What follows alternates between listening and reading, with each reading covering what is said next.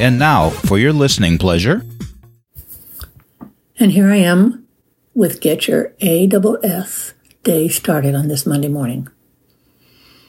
Hi there, I'm Carolyn Sanic, life coach, author, and high value woman. This is my podcast, Thrive Life, Thrive Zone, and you're in the zone with me today. Let's get everyone started on having a much more successful 2024. Would you like that?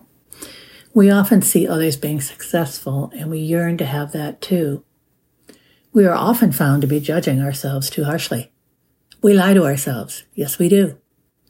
We believe fictitious thoughts. We watch a negative thought hover over our heads. It just floats there. And it stays there and it bugs us and we sit there and we believe it. What is your definition of being successful? All our lives, people have drummed their thoughts into our heads, and again, we believed them. Now I want you to carve out a small amount of time today, or tomorrow, or the next day, and question your definition of success. Write it down. What do you think success is to you? Yesterday I talked about resolutions. Today I'm talking about wanting to quit bad habits. There's a big difference between wanting and doing. Why don't people quit? Hey, guess what? They don't want to. It's that simple of an answer. Stop judging yourself so much. Just stop.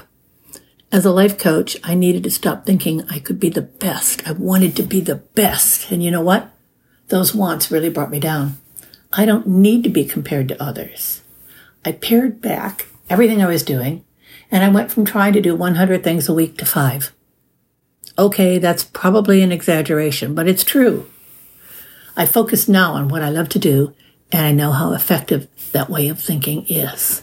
Therefore, I am successful.